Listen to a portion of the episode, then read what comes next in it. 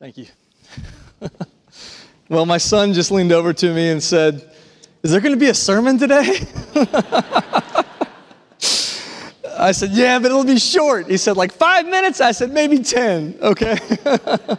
I know we have a lunch, Sarah Collier. I know we got to get to all these things uh, that's happening. So bear with me. Uh, this, is, this is important stuff I feel like uh, the Lord is doing here at Woodmont. and We just want to celebrate all of this. Uh, we're so honored to get to celebrate uh, just new life and new families and uh, to celebrate 20 years of service. Uh, it really is a, a, joint commitment, Carol, I know, uh, in, in our house, what that looks like. And we just appreciate y'all so much. I hope you know that. Um, so, as I was preparing this month in the Gospel of John, a new series, Jesus Messiah, uh, I had picked out the text, but I was working on Monday morning on the titles, what we're going to call this thing. And I was looking at, at, John 1, and, and grace upon grace just jumped out at me. And, and I said, that's what we're going to call this. It's all about grace today. By grace alone, we do all these things. By grace alone has Richard been able to serve for 20 years. By grace alone does new family come out of a, a what could have been a, a tragic situation. It's all by God's amazing grace. And it just keeps being confirmed. I love when you know, my wife said this morning, there's just so much God, just so much God in this. The, the verse of the day on the Bible app, John 1:14, that the word became flesh and he showed us God's glory full of grace and truth. That he's full of grace. That's the verse that we're going to look at in a minute. And then on the radio, I don't listen to the radio usually in the mornings. I, I, I just pray the whole way in. But I said, you know, I'm going to have a little hour of power on my commute. I'm going to get my praise on in the car. So I turned on uh, the radio, and every song mentioned Amazing Grace, just over and over again, every song. It's just incredible how the Lord does this. And so I want us to, to just spend a little time this morning in the first chapter of John. And it's, it's one of, I know I say this a lot, but it, it is absolutely one of my favorite books of the Bible. It's, it's not like any other book that there is in the Bible. Uh, it, this is totally different. Yes, it's one of the four Gospels, but unlike Matthew, Mark, and Luke, John is its own thing. Matthew, Mark, and Luke share a lot of the same material, but, but John is, was written many, many years after the first three Gospels was written. One of the early church fathers, Clement, he was a, a priest in Alexandria, the north of Egypt, in the late second century. He wrote that last of all, John, perceiving that the external facts had been made plain, meaning the, the facts about Christ's life that were laid out in Matthew, Mark, and Luke, he, he composed a spiritual gospel. So long after Matthew, Mark, and Luke, John came along and said, I'm going to write a totally different kind of account because I, I intimately knew Jesus. John was the disciple whom Jesus loved. He was in the inner circle with, with Peter and James. You know, John was the brother of James, the sons of Zebedee, the sons of thunder. They were fishermen by trade, but Jesus made them fishers of men. And in his gospel, he's not interested in giving a historical account. He's not interested in establishing facts about his friend Jesus. John is interested in helping us understand who Jesus is. It's for helping the world know who Christ is. He, he writes this gospel for Greek pagans who were swamped in all kinds of harmful philosophy about what was really true in the world. And they also wrote it for Jewish people who'd been scattered across the globe. And he tells us himself why he wrote the gospel near the end of it in, in John chapter 20, verses 30 and 31. He says, Now Jesus did many other signs in the presence of the disciples, which are not written in this book, but these are written that you may believe that Jesus is the Christ. You know what that means? Christ? It's Mashiach in Hebrew. It means the Messiah, the anointed one, the Holy One of God who would redeem his people. He is the Christ, the Son of God. What a claim. And that by believing, you may have life in his name. John has an evangelistic intent. He writes so that we may believe in Jesus Christ and that we may have life and have life to the fullest, the abundant life that Christ came to bring us. And that by believing in Christ, we would have eternal life as well. So, before we get into our text for today, let's back up and, and, look at some context by reading the first two verses of this great book together. John chapter 1, verses 1 and 2. If you're able to stand, let's stand in honor of God's word this morning. John 1, verses 1 and 2. In the beginning was the Word, and the Word was with God, and the Word was God. He was in the beginning with God. This is the word of the Lord. You can have a seat. This is the prologue to John's gospel. He begins his gospel by using a phrase that most Jewish readers of this gospel would immediately recognize in the beginning. That sounds like the start of the Old Testament, Genesis 1, the beginning of the Hebrew Bible. In the beginning, God created the heavens and the earth. Just as the Old Testament begins this whole revelation of God with those phrases, so does John's gospel. And the cool thing about it is, just like the creation narrative in Genesis sets up a new order of how the creation is ordered, so does John begin his new order in John chapter 1. This is the turning point in history, John's saying, when Jesus came, that nothing will ever be the same after this. It's a whole new way of life. And he sets up the whole thing by explaining the fundamental nature of who Jesus is. He calls him the Word, the Logos in Greek, the word Logos. Logos, uh, it means word, but, but what is a word? A word is a way of communicating, right? We use words to communicate. A word is an expression of what's in your head, of what's, what you're thinking. J.B. Phillips, the Anglican priest who translated the New Testament into modern English in Britain during World War II, he translates it like this In the beginning, God expressed himself. Isn't that cool? In the beginning was the Word, God's Word. He expressed himself. But, but John's not talking about some vague, impersonal word, some just mere expression that God uttered. You know, when, when we were hanging the purple cloth on the cross for Maundy Thursday, I say we were hanging it, Andy and Ron were hanging it. I was videoing, as I normally do. Uh, very helpful. And I, I, put it on Facebook Live, and, and Lil was, was here directing, you know, a little to the left, a little to the right. And she said, just ooch it over a little to the right. And, and I gave her a hard time about, ooch? What is that? That's not a word. And of course, people came to her defense on Facebook because she's so beloved here. And, uh, but, amen, amen. Thank God for Lil. Um, but this is not a word like ooch, okay? This is not some random word that God uttered. This word is a very personal word. This is a very intimate kind of expression that God expressed himself in. J.B. Phillips goes on to translate that, the rest of that verse as In the beginning, God expressed himself, and that personal expression, that word, was with God and was God.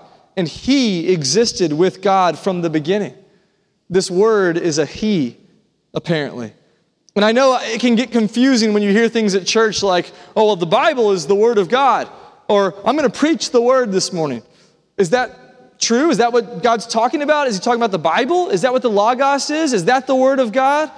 No, that's not what John's talking about. Is the Bible the Word of God then? Yes, it is.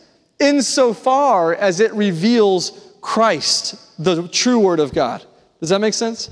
And preaching is also the Word of God insofar as it reveals Scripture, which reveals Christ. So it's all the Word of God if it's done correctly. so, uh, this pre existent Word John is establishing is, is none other than Christ Himself, who existed before all time and will continue to exist as a part of the Holy Trinity with God the Father and God the Holy Spirit. It's a great mystery, right? But the Trinity is at the core of what it means to be a Christian.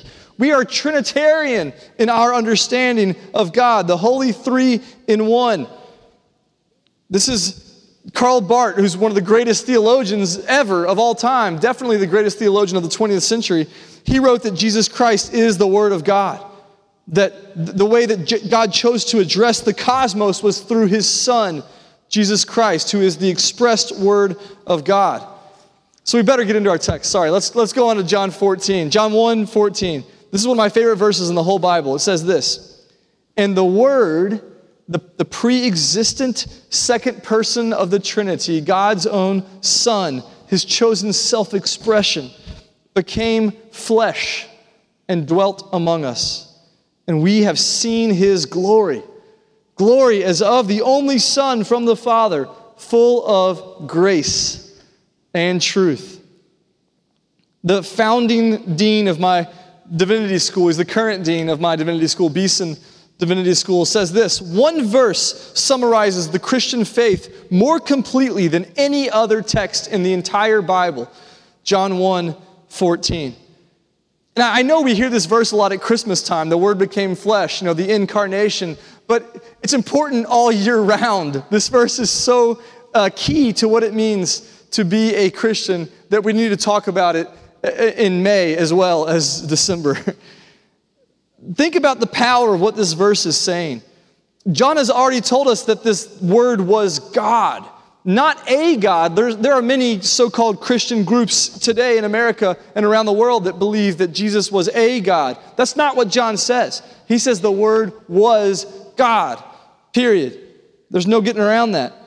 He's, he is the high and holy God who created heaven and earth with his very word. And now he says that, that God Almighty became incarnated, that he put on the same flesh that you and I dwell in today. That's, that's part of our human existence on a day to day basis. And this flesh is flesh that gets sick, right? It's flesh that gets tired, that has to sleep. It's flesh that gets hungry and has to eat. It's flesh that battles against the desires that, that rage within it. It's, it's this flesh that's prone to disease and decay and death and pain and suffering. You know, for Muslims and, and for Jews, even in other religions, the idea that the holy God would put on flesh is, is so scandalous. It's horrendous to them. It's anathema to think that the holy God would put on this kind of flesh that you and I dwell in today. And not only did he become enfleshed, but then he dwelt among us, it says. I love the, the message, you know, Eugene Peterson, who translated the Bible into his own translation. He translates John 1:14 this way: the word became flesh and blood and moved into the neighborhood. Isn't that great? He dwelled among us. He moved into our neighborhood. He became neighbors with us. That, that conveys an intimacy. He, he moved into our neighborhood. God had promised the, the, Israelites, his people in the Old Testament, that he would be their God and they would be his people and that he would dwell among them. And they said, Oh, yeah, he's, he's given us his presence on Mount Sinai when we got the Ten Commandments and they're in the ark now. And we put the ark in the tabernacle and God dwells in the Holy of Holies. And then we, we move him to Jerusalem and God dwells in the temple, in the Holy of Holies, the inner sanctum of the temple, that God dwells among his people. But this is different. This is so different. This is God moving into our neighborhood and living life among us, not just being contained behind a curtain in the Holy of Holies. This verse also says that when God put on flesh and moved into the neighborhood, that he showed us the Father's glory, as only the Son of God is capable of showing that kind of glory, and that he was also full of grace and truth grace and truth. I, I, read a beautiful quote from one of my favorite authors, Randy Alcorn. It's, his book, uh, Heaven, is incredible. It's in the library, in the Pastor Picks section of the library.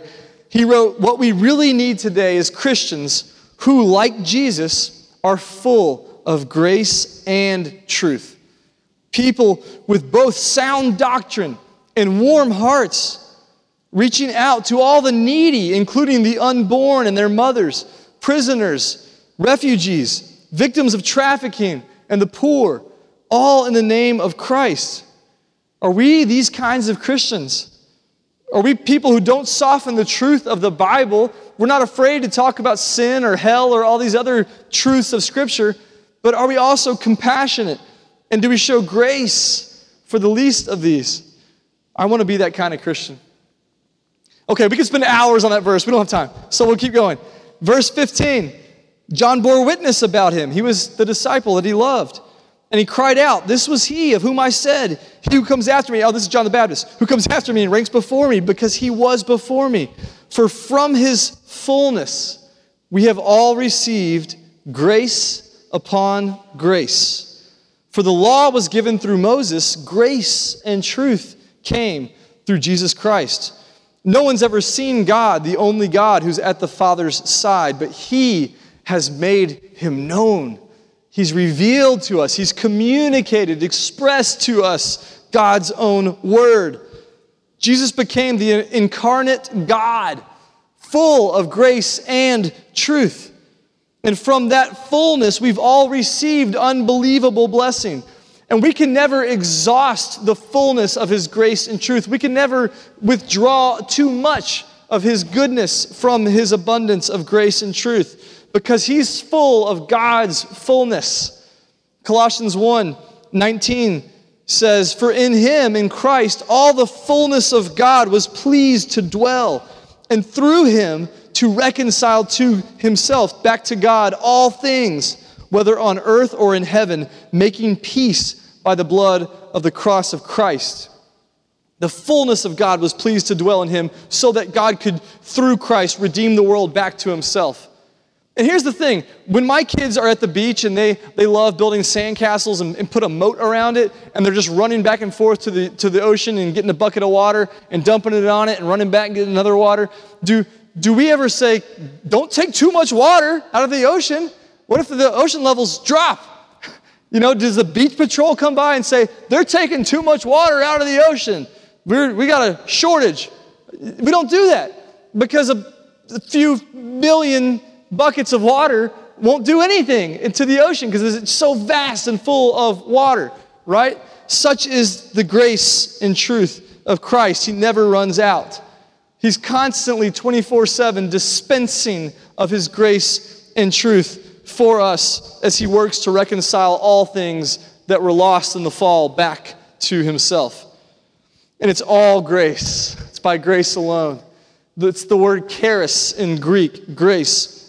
It implies uh, a favor or a kindness on the part of one who bends or stoops to impart that grace or that kindness.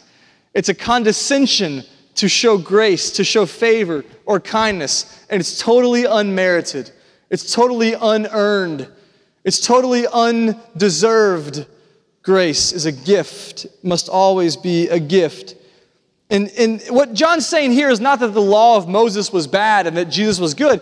Even the law was a gracious gift of God to reveal his ways to his people and his life. John's not saying that, that the law is, is a bad thing. The law is showing, you know, God's truth to his people. But Jesus came to graciously fulfill the law, right? Moses was the mediator of the law, but Christ embodied it. He showed us God's ways in the flesh. He put flesh around the grace and truth of God's ways for us. So now, instead of focusing on the law as the way of living God's ways, we focused on Christ, on the gospel, the good news that Jesus Christ paid the debt that we couldn't pay so that we could be right with God both now and forever. That's the way of life now, abundant life. So what? Well, grace changes things. Grace changes things a lot for you. grace must change things for us too in, in three major ways I just want us to focus on this morning. Just three main things on, how I think grace should change how we live. First, receive this grace. Grace is a gift that must be received, right? Which means that our hearts must be open to it. Our eyes must be aware of God's grace all around us. Are you hard hearted today? Do you kind of wallow in self pity? Do you see yourself as a victim who's been treated so unfairly? Maybe today you just need to open your heart to God's grace and let it come in and receive His gift of grace anew. Is your heart receptive to God's grace today? The second thing it changes is that we have to respond. Such grace demands a response. After you receive it, you respond in gratitude. We saying, Give thanks with a grateful heart for all that He's done. He's given us His Son, His Word, Jesus Christ. Respond with, with gratitude and worship. Again, let's, let's drop this kind of poor me mentality that's, that's bent in on ourselves and unbend to God's grace and respond with gratitude and worship. And then, third, we must regift. This is the one time it's okay to regift, okay? Regift God's grace to others. Let God's grace flow into you and then out through you into others. When others treat you poorly, you can show them grace because while we were still sinners, Christ died for us. Who are we to refuse grace to anyone? We must receive it, respond to it, and then re gift it. I don't know where your heart is today. Maybe you haven't received God's grace in a long time, and you know that you've been kind of bent in on yourself. Today, I would invite you to open your heart to God's grace. Pray that you would receive God's grace in a whole new way. And then we're going to sing in a minute, Come All Christians, be committed, that you would respond to God's grace, that it would compel you to commit your life to Him in worship. You would lay down your life as a sacrifice to Him, as a spiritual act of worship. Romans 12, 1, right? And then that you would regift that grace, show it to others. When you're mistreated, show them love back. Give grace, give beauty for ashes, as God does. You've all been shown unbelievable grace. May we show that kind of grace to others. Let's pray now. Lord God, your grace amazes us. It is truly amazing grace that while we were still sinners that you died for us. That you looked on us and showed compassion and loved us even when we were in full rebellion against you. God, may we receive your grace in a whole new, open way today. May we respond to it with lives of worship and gratitude. Forgive us of, of wallowing in self pity and focusing on ourselves. And may we regift your grace to others today as we go forth from here, that we would dispense the grace that you've given to us, showing others divine grace even when they, when they don't deserve it. God, it's only by your grace that we can do this. So we thank you. We pray that you continue to empower us with it. We thank you for every good thing you've done for us already, and it's all by your grace. We acknowledge it and we praise you. We worship you for it. Now may we be committed to you. We pray this in Jesus' name. Amen.